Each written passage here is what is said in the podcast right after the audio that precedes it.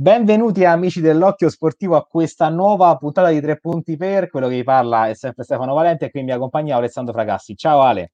Ciao Stefano, un saluto a tutti gli amici dell'Occhio Sportivo e siamo tornati anche stavolta con tanti Ciao, temi, eh, come, con tanta carne al fuoco, come si dice. No? Tanta carne al fuoco, hai ragione. Eh, questa volta e ricordiamo che è il penultimo appuntamento di tre punti per, perché poi avremo in serbo, in serbo per voi, per tutti gli amici dell'Occhio Sportivo, altre, eh, altri progetti, altre idee. Eh, però ecco, vi anticipiamo subito che la prossima settimana parleremo di europei, visto che poi è la settimana eh, che, eh, dove appunto inizieranno eh, gli europei di calcio venerdì, ricordiamo l'appuntamento 11 giugno tra Italia e Turchia, proprio quello stadio olimpico di Roma, la partita inaugurale. Oggi invece parliamo delle due squadre che hanno vinto in Europa ehm, nell'ultima settimana.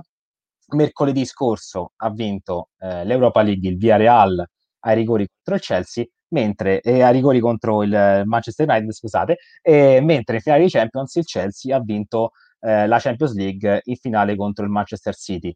Eh, inizierei dalla parte di Europa League, ehm, analizzando quello che è successo tra due squadre molto diverse tra di loro, sia nella, nella loro costruzione, nel loro progetto, ehm, in quello che hanno speso ecco, in, sul mercato.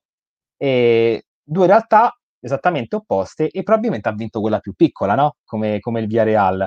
Ehm, il sottomarino giallo che è una squadra che ha preso mh, un allenatore come una Emery, già vincitore di Europa League con il Siviglia, è riuscito a ripetersi dopo aver perso invece la finale con l'Arsenal eh, proprio contro, in finale contro il Chelsea, è riuscito a ripetersi per la quarta volta eh, con sempre squadra, un'altra squadra spagnola come, come il Villarreal, invece eh, a farne le spese è stato il Manchester United di Solskjaer, che dopo aver eliminato la Roma è, si è imbattuta insomma in questo muro giallo e non è riuscita a strappare la vittoria dell'Europa League, che sarebbe poi la seconda, sarebbe stata la seconda dopo la vittoria del, del Manchester nel 2017 con Ajax, dove ad allenare i Red Devils c'era proprio Giuseppe Murigno che ora invece è sulla panchina della Roma.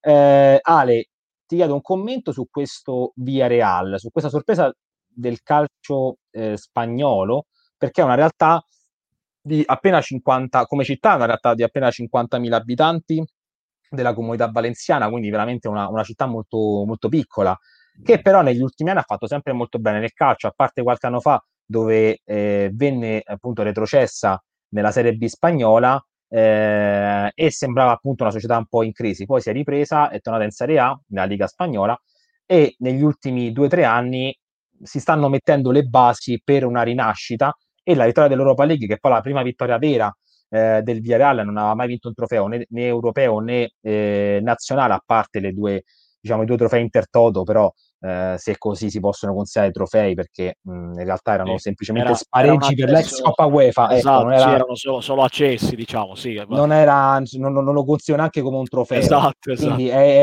questo è veramente il primo trofeo importante per una città così piccola come, come il Villarreal. Quindi voglio un commento tuo da, ehm, proprio per questo sottomarino giallo Beh, chiaramente la vittoria del Villarreal è cioè, inaspettata sotto tutti i punti di vista, no? Se pensiamo ovviamente da una parte al grande Manchester United, una delle squadre più forti in, in Europa, che comunque arriva in finale a tutti i favori del pronostico, poi la Coppa la alza appunto il submarino amariglio, no? come viene definito in Spagna, poi appunto come giustamente hai detto tu, è la prima volta che capita nella storia che un club eh, la cui città è così piccola appunto riesce a vincere un, un trofeo così importante. Beh, chiaramente il, come dire, il il progetto, il, dire, l'ambizione del Villarreal ha radici molto lontane, se pensiamo che già nel 2006 il, appunto, il sottomarino giallo riuscì ad arrivare fino alla finale, alla, scusate, alla semifinale di Champions League, appunto nella stagione 2005-2006, estromesso da quell'Arsenal che Emery ha allenato e dal quale diciamo sembrava non potersi più rialzare, almeno dal punto di vista della carriera da allenatore, no?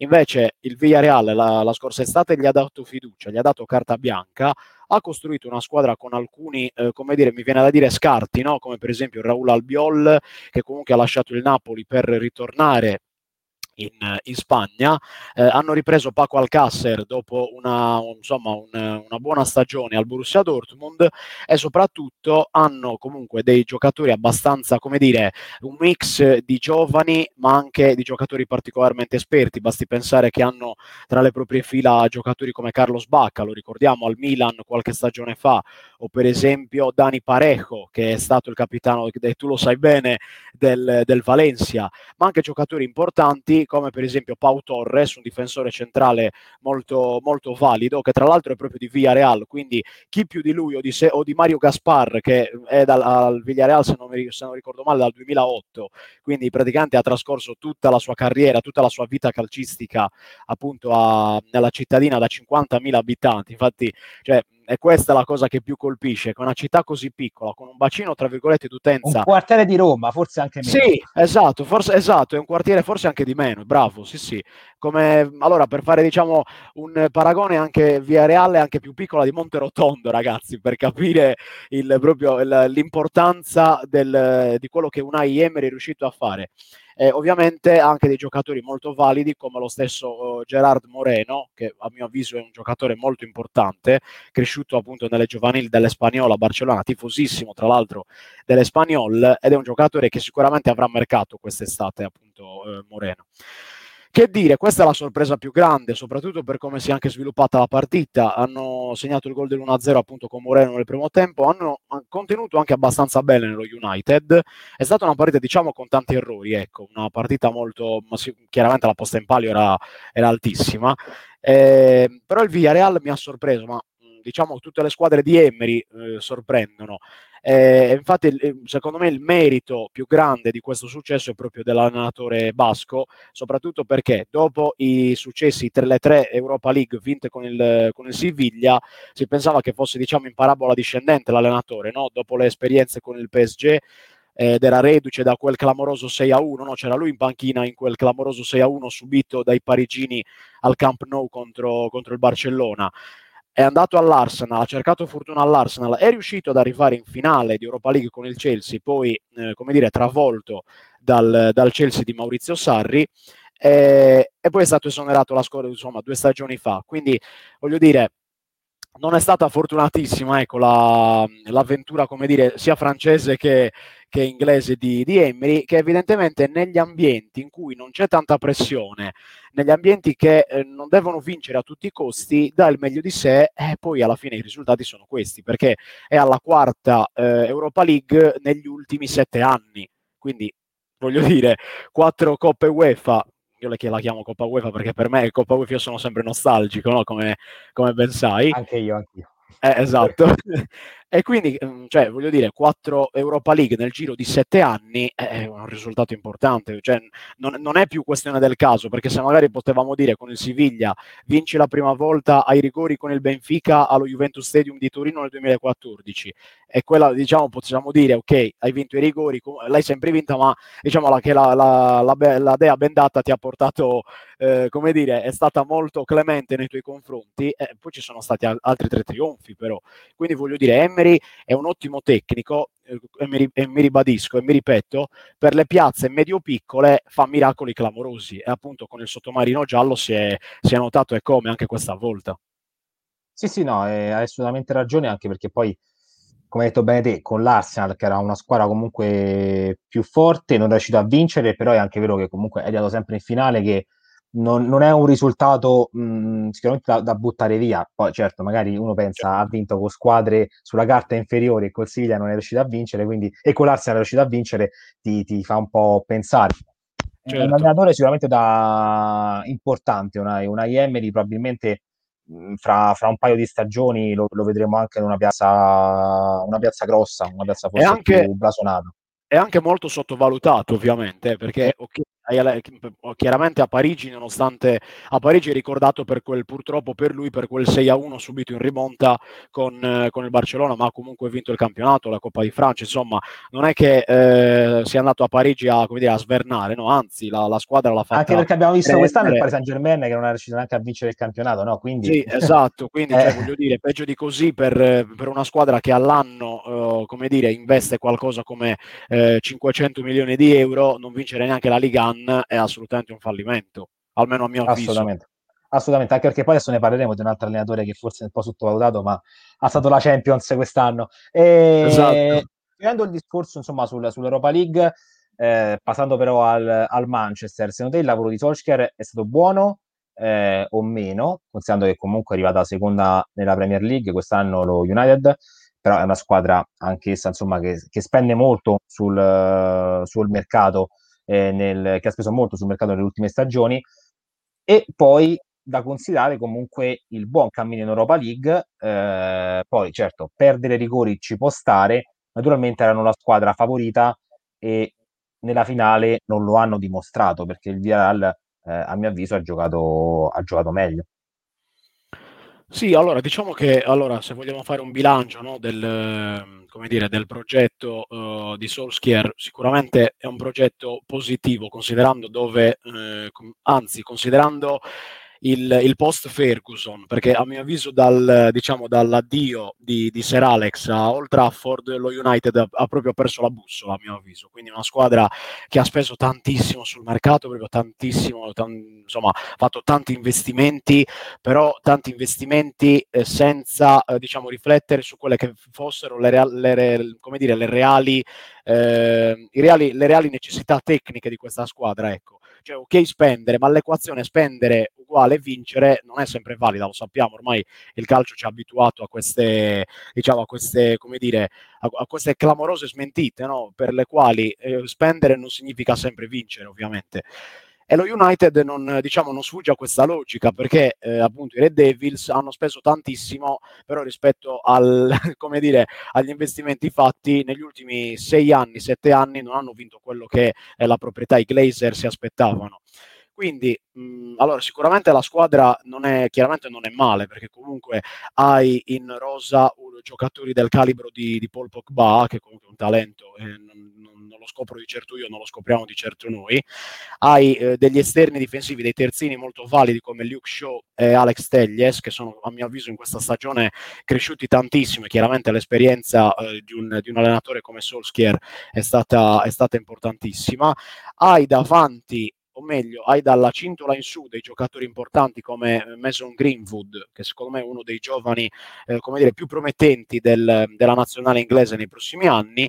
E ovviamente hai anche un, un, giocatore che io sinceramente non so tu cosa ne pensi, ma non avrei mai detto che potesse avere questo, dire, questo, questa crescita così imponente negli ultimi anni, e ovvero sto parlando di Bruno Fernandes un giocatore che abbiamo visto in Italia al Novara, all'Udinese, alla Sampdoria, era sì già un buon giocatore allora, nella, diciamo, diciamo, nella sua avventura italiana, ma non pensavo minimamente che potesse crescere così, così tanto, imponendosi tra l'altro in un campionato così complicato qual è la Premier. Quindi un, un plauso al Manchester che ha creduto a questo giocatore che tra l'altro bene aveva fatto poi allo Sporting Lisbona, lo United, diciamo, quando pesca dallo Sporting Lisbona, eh, pesca bene. bene. Ricordiamoci di Cristiano Ronaldo, no? che Alex eh, sì. aveva fatto chiudere nello stanzino, no? ovviamente cioè, questo è un ricordo abbastanza, come dire, che fa sorridere.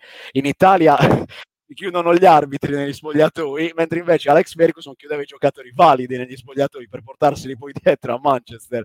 Quindi questa è anche una, come dire, ovviamente per fare ironia, una, una differenza sostanziale tra il nostro calcio e il calcio inglese. Ovviamente poi lo United ha anche, ovviamente se guardiamo la rosa, insomma dei giocatori abbastanza importanti come, come per esempio Donny van de Beek, preso dal, dall'Ajax, uno dei giocatori più giovani, più promettenti del panorama. E neanche sta giocando molto al Manchester questa esatto, esatto, lo viene utilizzato con, con il contagocce perché comunque eh, Solskjaer gli, gli, preferisce un giocatore magari meno tecnico ma più come dire roccioso come Fred che fa appunto la, la doppia fase sia offensiva ma soprattutto quella difensiva. Quindi è il, è il chiaro collante tra difesa e, e, attacco dello United. Poi dietro hanno speso 80 milioni per Maguire anche quindi esatto, per, anche esatto, esatto per Harry Maguire che sì è un buon difensore ma non è che stiamo parlando voglio dire non di è un fenomeno. No insomma, ri, rispolverando i ricordi del... Eh, prima avevi Ferdinand, Vidic, Gary Neville, Evra, difesa, insomma il Manchester aveva forse la, una delle difese più forti di sempre. Più forti di sempre. ora sei passato con tutto il rispetto a Harry Maguire e Victor Lindelof, che per carità di Dio sono dei buoni difensori, però ad arrivare a, quelli, a quei livelli lì ce ne passa e come se ce però ne passa. davanti, come dicevi te Ale, eh, hanno veramente tanta qualità perché con Rashford, lo stesso Greenwood... Rashford eh, poi Cavani che comunque quest'anno almeno esatto. Europa League e la Roma appunto lo sa bene purtroppo aggiungo purtroppo lo sa bene esatto. anche in Europa League comunque ha segnato Bruno Fernandes che è forse il giocatore più forte in questo momento del, del eh Manchester sì. però allo stesso tempo giocatori che salgono di livello e tu hai detto, l'hai citato prima, appunto, eh, come ho detto anche, anche lo stesso Maguire, però giocatori che magari anche mh, non rendono al massimo, come anche lo stesso Van de Beek, ma anche Pogba, perché Pogba ha giocato bene nel, nelle prime stagioni, però ultimamente, questa è un'impressione mia, eh, sta giocando molto al Manchester, perché è titolare inamovibile, però non è il Pogba della Juventus, ma neanche si avvicina. Guarda, no, perché allora secondo me forse la, per i giocatori troppo tecnici, secondo, oddio, ci sono le eccezioni, eh, come per esempio uno su tutti è Kevin De Bruyne del, del, Manchester City, che comunque è un giocatore tecnico e la differenza anche in Premier la fa, quindi ovviamente le eccezioni ci sono. Però certo, da un giocatore come Pogba, che eh, indossa una maglia così importante di una, di una big del, del, insomma, del, calcio europeo, qual è il Manchester United, ci si aspetta sempre qualcosa di più. E questa stagione, diciamo che è stata una stagione molto in, in chiaro scuro per, per, il francese. Vediamo eh, se l'europeo con la Francia lo, come dire, eh, lo galvanizzerà ancora dopo il mondiale del 2018 in Russia. No? In queste competizioni Pogba Gua- di solito riesce no, a, a, esaltarsi. Vediamo se sarà così anche questa volta. Io ti ho detto questa cosa su Pogba perché eh, a me è un giocatore che la Juventus faceva veramente letteralmente impazzire, cioè era un giocatore completo, tecnico, forte fisicamente, Mm, era una mezzala veramente non, devastante, devastante. Sì, mezzala devastante, sì, sì, Adesso al Manchester, mh, mm, insomma, sia nella finale, ma anche nel doppio confronto con la Roma, non ti, eh, non ti ruba l'occhio. È quello che invece la Juventus, eh, eh, sia tra i gol, tra gli assist, tra i recuperi, era uno dei, se non il miglior giocatore, uno dei migliori giocatori. Col Manchester mh, mm, non mi sembra un giocatore che se tu lo levi in questo momento dal Manchester cambi chissà che cosa. Ecco, questa è un'impressione sì. che, che, mi dà vedendo, la squ- vedendo i Red Devils in campo. Sì, forse anche, non so, magari perché all'Oriolo ho avuto la sensazione, o comunque neanche sensazione, la, la quasi certezza che comunque allo United sembra, sembra, che giochi un po' più distante dalla porta, quindi di conseguenza magari perde un po' di, come dire, di quello smalto offensivo che lo ha contraddistinto negli anni, negli anni alla Juve. Quindi sicuramente ovviamente Solskjaer poi gli troverà eh, anche con la squadra che ovviamente quest'estate si rinforzerà, si rinforzerà lo United, non, non, si può pensare a un dominio del City per i prossimi anni, anche se ci sono tutte le carte in regola per Guardiola per dominare la Premier anche nei prossimi anni, United e Liverpool permettendo, chiaramente. Però sì, è vero, comunque Pogba rispetto alla Juve, rispetto all'addio alla Juve nel 2016, ha avuto un, eh, dire, una flessione, possiamo dire una flessione, sì, L'unica diciamo, parentesi positiva, come dicevo prima, è stato ovviamente il mondiale di, di Russia 2018, nel quale ovviamente si è esaltato con, eh, con, la Francia, che poi si è laureata campione del mondo. E quindi vedremo se, eh, come dire, il, il, 2018 sarà un, o meglio, il 2021 sarà il, un remake per, us- per utilizzare diciamo, un termine cinofilo del, del, 2018. Ovviamente ce lo auguriamo da amanti del, del, bel calcio perché un giocatore come Pogba lo vorremmo sempre vedere ai massimi livelli. Assolutamente, assolutamente. Passando alla finale di Champions eh, e iniziando proprio dalla squadra vincitrice, ovvero il Chelsea, ecco, qui si è vista una partita sicuramente di, di un livello... Eh, di un livello sicuramente più, più alto anche del, della finale Europa League, ma un livello clamoroso aggiungerei, una, un'intensità, sì, sì, sì, sì. Un'intensità, intensità molto, molto alta. Eh, e posso dirti che come il Villarreal ha meritato di vincere questa Europa League, il Chelsea ha letteralmente meritato di vincere questa Champions perché è una squadra che eh, sia nelle semifinali con il Real Madrid, ritorno con il Real Madrid ad esempio, eh, ma un po' in tutte le, anche con l'Atletico mi aveva impressionato molto. Io dopo aver visto la, il Chelsea contro l'Atletico Madrid, che sappiamo, insomma, la squadra di Simeone ha vinto il titolo in Spagna, è una squadra che poi prende pochi gol io ho visto il ritorno allo Stanford Bridge contro l'Atletico e il Chelsea, sinceramente, oltre ad aver vinto anche in Spagna, ma mi aveva impressionato al ritorno. Poi, sì. poi ha vinto contro il Real in maniera molto, molto tranquilla, non è che ha sofferto diciamo, le, le pene dell'inferno. E, e, anche con il Manchester City, detta da tutti la, la, squadra più forte del pianeta, di qua e di là, eppure in campo non ha giocato male il City, ma il Chelsea è stato superiore nettamente. Io, ecco, ti volevo chiedere sia un, un pensiero su Tuchel, perché sinceramente questo allenatore non, non, so perché è stato mandato via dal Paris Saint Germain, sinceramente penso che i parigini si stiano veramente mangiando le mani. Hai raggiunto l'anno scorso una finale di Champions, quest'anno comunque stai facendo il tuo percorso importante e lo stai portando avanti e, e, ed è finita qui la, la storia con, con il Paris Saint Germain va al Chelsea, poi Chelsea fa da verità tre finali, tutte e tre con, con allenatori subentrati in, nel corso della stagione. È la, è la, storia, è la storia con, con la, è storia, la storia che si ripete. Non può far nulla. È, è, la storia che si ripete, però è, mh, ecco, faccio un paragone no? all'altra, all'altra finale di Champions che vinse il Chelsea contro il Bayern Monaco del sì. 2012 con Di Matteo in panchina, un Chelsea che è molto molto pragmatico e concreto ma sicuramente faceva un calcio che, insomma, eh, difesa e ripartenza. Esatto. Ecco, esa- con Tuchel è esattamente il contrario. Io ho visto una squadra eh, che atleticamente eh, mi sembrano tutti ragazzi, no? È la cosa bella, io devo essere onesto, ho simpatizzato un po' il Chelsea eh, in finale, perché vedo una squadra da parte il City che è stata, che hanno speso i miliardi per, per costruire una, una, squadra che poi ha vinto Cucca Premier League, eh, la prima finale, quindi mi dispiace sicuramente per, per, i tifosi perché poi chi perde eh. è, sempre, è, sempre, brutto. Però dall'altra parte vedo una squadra come Chelsea che ehm, sì ha speso tanti soldi per carità perché non è che l'hai comprati a due lire i giocatori, però una squadra costruita molto sui giovani ehm, e che Tuchel fa giocare a meraviglia e poi anche l'intensità che ci mettono, il recupero palla, il gioco, il gioco nello stretto, l'1-2 cose che diciamo partite che già in Italia facciamo fatica a vedere normalmente perché purtroppo il livello in Italia è molto più basso e l'intensità è veramente eh, ai minimi livelli. In Inghilterra Premier League l'intensità è sicuramente un altro, un altro livello e, e, poi si vede perché poi le squadre inglesi arrivano fino in fondo sia in Champions che in Europa League. Eh, però il Chelsea è la squadra in questo momento che, che gioca il miglior calcio, il miglior calcio d'Europa. Quindi sia, ecco, volevo dare parte tua, sia un pensiero su Tuchel e sia un pensiero su questi giovani promettenti del Chelsea che senza esperienza sono andati a vincere una Champions League. Eh sì, esatto, senza esperienza, eh, eh, sottoscrivo questo.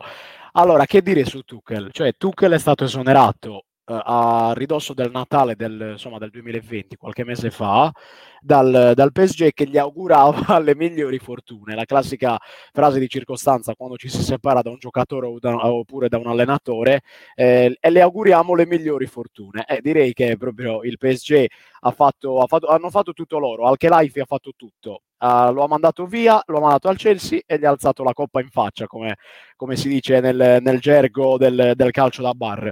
Che dire, il Chelsea è, possiamo dirlo, l'ha strameritata questa coppa, non è che l'ha solo meritata, l'ha strameritata, perché se noi andiamo a vedere proprio il cammino dei Blues in, in questa Coppa dei Campioni, e ovviamente apro e chiudo parentesi, il merito, come è stato anche riconosciuto dallo stesso Tuchel e anche di Lampard, perché ricordiamo questa squadra ha iniziato la stagione con un totem, con un simbolo no, del, dell'anima, dell'animo blues, quale Frankie Lampard, che appunto ha portato la squadra al, appunto alla, dalla fase ai gironi appunto agli ottavi di finale con Tuchel la, la, musica è cambiata completamente perché il Chelsea è diventato una squadra granitica in difesa con i due centrali Rudiger da una parte e Tiago Silva dall'altra. E, e apro anche qua e, e, chiudo parentesi Tiago Silva che lascia il PSG in lacrime dopo la finale di Lisbona contro il, il Bayern Monaco e qualche mese dopo lo vedi che piange ma stavolta di gioia per aver vinto invece la Coppa. Quindi questo è comunque sono il calcio con lo stesso allenatore.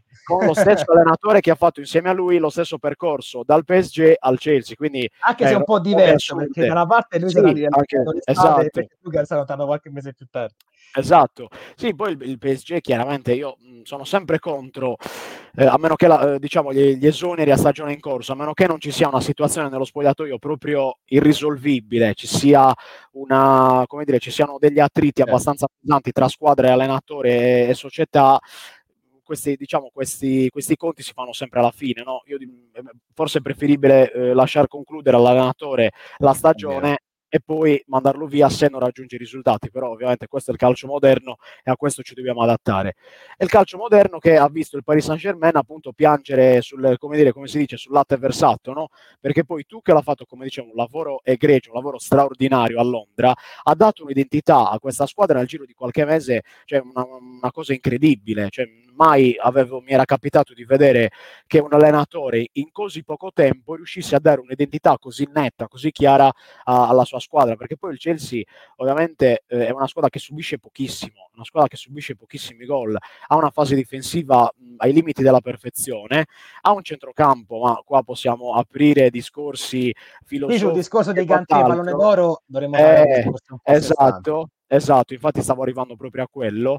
Eh, il merito, eh, qua voglio ah, ovviamente citarlo perché il merito è anche di Maurizio Sarri, quando si è portato da Napoli Giorginio, perché Giorginio per questa squadra è fondamentale. Insieme a Cantè è quello che dà l'equilibrio al centrocampo, è quello che, come dire, eh, mette, eh, è il collante, come dicevo prima, no? Per, se, se, per lo United, diciamo, anche se il livello è molto inferiore in questo caso, Fred per Solskjaer è il collante tra centrocampo, eh, tra, perdonami, tra attacco e difesa, in questo caso per il Chelsea la coppia di, di centrali di centrocampo eh, N'Golo Kanté e Giorginio è imprescindibile. Cioè, Posso fare un azzardo? Eh, eh ti dico, eh, visto che questa squadra ehm, nelle partite che ho visto, insomma, nelle fasi finali della Champions, creava molto, ma sì. concretizzavo molto poco perché sia con Real che col City ha creato tanto ma ha fatto pochi gol. È vero che ne ha subiti poco perché è un'ottima fase difensiva come dici te, però in, in attacco crea molto e non riesce a concretizzare. Sì. Ma immaginati se a questa squadra viene aggiunto un giocatore come Holland. Sì, Vai, continua, te, continua te. sì, no, eh, beh, mi hai tolto le parole, no? non, so più cosa, non so più cosa dire. No, nel senso che allora già loro giocano comunque mh, giocano diciamo con un tridente stile Liverpool di Klopp, con Firmino che gioca in quel certo. caso da falso 9 falso e questo 9. caso tipo Werner che gioca da falso 9, però voglio dire, se giocano con eh, Mason Mount a sinistra, eh, Timo Werner che gioca un po' più arretrato, quindi da falso 9 e eh, arretra fino alla linea di centrocampo, quindi ai centrocampisti. E dall'altra parte abbiamo insomma giocato un altro giocatore, eh, come dire, eh, importante, importantissimo, anzi in questo caso come Kai Havertz, che il gol decisivo a, al, al Dragao di Porto lo ha, lo ha segnato, beh, non dando punti di riferimento, eh, cioè è anche difficile affrontare questo tipo di squadre. Infatti il Manchester City, come abbiamo visto no, nel primo tempo della finale, diciamo che ha iniziato bene i primi 5-10 minuti, ma poi Guardiola, possiamo essere onesti nel dire che poi ci ha capito molto poco, perché Tuchel lo ha completamente incartato. Quindi il merito appunto è di Tuchel, chiaramente, come diciamo se vogliamo fare una gerarchia di merito per questa cop- seconda Coppa dei Campioni del Chelsea, Tuchel ovviamente al primo posto perché eh, chiaramente una, anche lui come Emery diciamo che condividono più o meno lo stesso destino, allenatori sottovalutati che poi al fatto compiuto in Europa vanno a vincere e perché questa è la, è la verità ed è la realtà. Come, diciamo, come al secondo gradino ci metto tutta la squadra in Golo Kanté. Quando ci svegliamo e diamo a sto ragazzo il pallone d'oro, fece un mondiale clamoroso nel 2018. È stato il protagonista dell'Eister dei miracoli con Ranieri del 2016. Ha vinto ovunque è andato, ora vince la Champions League, si prepara per l'Europeo e eh, penso che questo, se, se, riuscirà ad arrivare almeno nelle fasi, fasi finali con la Francia dell'Europeo, eh, penso che il pallone d'oro avrà, avrà il suo nome stavolta, verrà marchiato con il suo nome. Hai anche il terzo posto? O posso il andare terzo, con l'ultima? il terzo posto, guarda, il, il terzo ti posso posto... dire il ritorno, il ritorno di, del pubblico allo stadio. Possiamo bravo, dire questa cosa. Bravo, sì, ehm, ed è stato bellissimo perché poi mm, ovviamente i tifosi inglesi, il calcio è nato lì, no? Il calcio è nato in terra d'Albione, quindi la, come dire, il, il trasporto dei, dei, tifosi sia del Chelsea che dello United, che vengono anche da due culture, come dire, eh, musicali contrapposte, da una parte gli Oasis e dall'altra i Blur, quindi è stato bellissimo bellissimo vedere il pubblico allo stadio, sentire proprio, percepire quella, quell'atmosfera no, da, proprio da finale di Champions League. C'era, mancato tanto e speriamo che sia il primo passo per una riapertura, non dico totale, ma quasi. Ecco, io volevo dire due cose. Ehm, per quanto riguarda il, il City, perché mh, e anche no, un discorso ecco su Kanté mi stavo dimenticando sul fatto sì. di Kanté oggi ho letto una, una, una cosa eh, che Vardi l'aveva chiamato il, il, giorno dopo per fargli complimenti al, al, al giocatore insomma ex, ex, Leicester a fare i complimenti della vittoria della, della Champions League e l'aveva chiamata alle 9 no, mi ha dato un messaggio scusami alle 9 Kanté gli ha risposto alle 11 e mezza. Gli ho detto praticamente che eh, non gli poteva rispondere prima perché era andato a correre, quindi giustamente lui il giorno dopo la vittoria della Champions League non è che festeggiamo come tutte le persone normali, no, va a correre, quindi già questo, già per è questo merita il pallone d'oro. Esatto, solo per questo lo meriterebbe. Mi ricorda, diciamo, un giocatore, mh, come dire, a me, mh, tra virgolette, molto vicino, e il suo nome è Javier Zanetti, che appunto qualcuno conoscerà, che il giorno del suo matrimonio ebbe la brillante idea all'aeroporto di mettere pantaloncini e scarpe e allenarsi.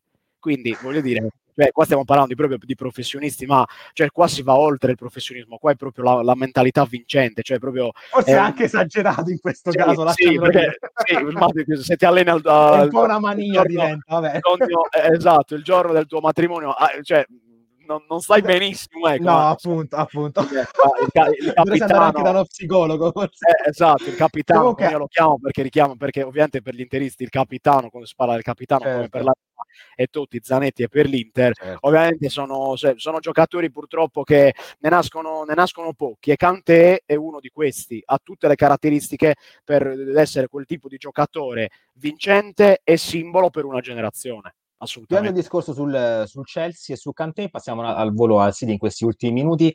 E, mh, due cose ti volevo dire. Tu, ecco, hai detto bene su Guardiola che magari non ha letto bene dei momenti del, del, della partita. Ecco, un elemento fondamentale a mio avviso è stato la, l'ingresso di Fernandinho nel secondo tempo, giocatore che ha dato molto più equilibrio al centrocampo del City. Il primo tempo il City infatti ha sofferto molto no? eh, a centrocampo il, il, Chelsea. Secondo te, questa è la prima domanda, secondo te con Fernandinho già al primo tempo, ecco, il City poteva fare un altro tipo di partita? E poi un'altra cosa sempre su Guardiola ti volevo chiedere, ehm, una cosa bella, positiva in questo caso, se ne è parlato tanto in questi giorni del bacio alla medaglia no, della, del secondo posto. Ecco, questa è una cosa da sottolineare perché molti, molta gente schifa no, il, il, secondo posto, anche preso dalla rabbiatura, e quello lo capisco, eh, dalla delusione. Ehm, però comunque sei arrivato a giocarti una finale europea e devi esserne, devi esserne fiero. Ecco, vedere da una parte il Manchester United che qualche giorno prima, appena gli è data la medaglia al secondo posto, se la leva subito, tutti i giochi se la levano, compreso l'allenatore, si levano la medaglia e poi vedere qualche giorno dopo il City che invece, a parte un paio di giocatori a mio avviso, eh, se non mi sbaglio,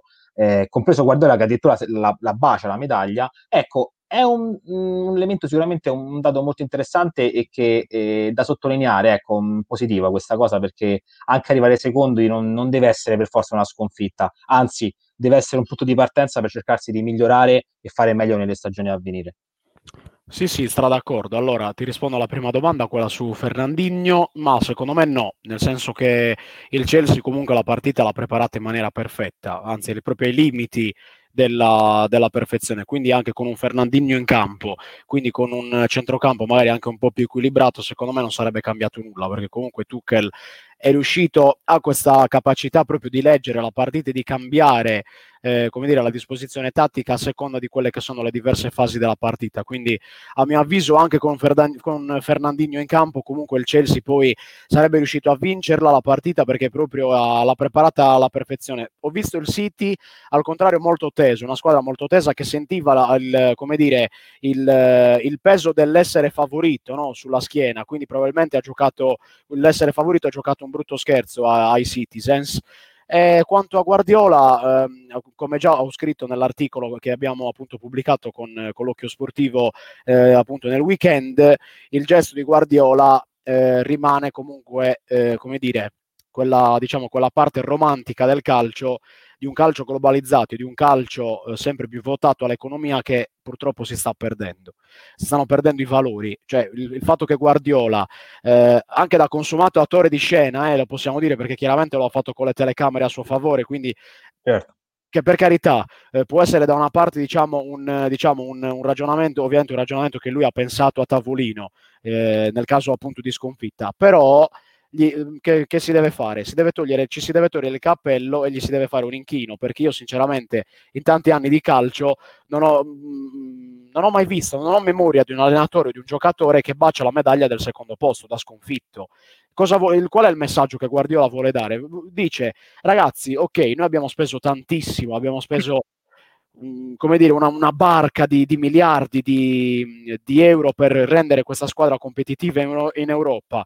Ci siamo comunque riusciti e questo deve essere un punto di partenza per noi, nonostante la finale l'abbiamo persa ed era la prima finale della, di Champions League nella storia dello, del City, ricordiamolo, nonostante i tanti... E comunque in qualche modo hanno fatto la storia del club, cioè vuoi o eh non certo, vuoi, anche se non eh vinci, certo. la prima finale è comunque fa parte sempre della, della storia sempre, del club. Sempre della storia, assolutamente, perché poi comunque la finale, eh, appunto, appunto per un club che investe tanto come il City poi comunque eh, viene sempre considerato come un punto di partenza e dà lo stimolo allo, allo, allo Guardiola stesso, chiaramente ovviamente immagino rimarrà a Manchester o agli allenatori che verranno in futuro darà lo stimolo per vincerla invece quella coppa. Quindi certo. il faccio di Guardiola alla medaglia è qualcosa che col calcio attuale purtroppo è, cioè sono due mondi, sono agli antipodi, due mondi contrapposti però è un, un bellissimo messaggio. Vabbè, poi chiaramente io parlo anche diciamo, da, come dire, da estimatore di Guardiola di lunga data ed è una, un allenatore grandissimo, una persona da quanto si vede meravigliosa, basti vedere anche le lacrime versate per l'addio di, di Agüero dopo l'ultima giornata in Premier League, là fa capire ragazzi che sì, stiamo parlando di calcio, parliamo di, di contratti, di soldi, però di soldi, il però rapporto umano... Sono le emozioni che esatto, non certo. calcio senza rapporto umano e senza emozioni, come qualsiasi altra arte astratta, è nulla, non ha valore. E già abbiamo visto no, quest'anno senza, senza i tifosi nell'ultimo periodo dopo il Covid esatto, eh, esatto. quanto tutto lo sport, oltre al calcio, abbia, abbia perso no, in termini di, di emozioni. Eh, certo. Speriamo, ecco, questo deve essere anche un, un augurio. Insomma, la prossima stagione ci auguriamo di vedere sempre più gente negli stadi, nei palazzetti, insomma, in qualsiasi sport eh, sì. noi possiamo, possiamo, vedere, ecco, di toccarlo anche eh, con mano. Comunque, e, già con europei, e già con gli europei avremo il primo assaggio, eh? quindi già con dai, gli europei lo, siamo, lo vedremo. Siamo sulla strada per la normalità, per il ritorno infatti noi, alla normalità. Noi diamo proprio l'appuntamento settimana prossima con una nuova puntata di tre punti per, l'ultima in questo caso legata proprio a, agli europei. Io ringrazio Alessandro Fracassi. Grazie a te Stefano, ovviamente un saluto a tutti gli amici dell'Occhio Sportivo e grazie per il continuo supporto e soprattutto per il continuo seguito che ci date. Grazie davvero. Assolutamente, mi accodo anche io a questi ringraziamenti. Un saluto a tutti gli amici dell'Occhio Sportivo e noi appunto ci risentiamo per settimana prossima con una puntata di tre punti per. Ciao a tutti.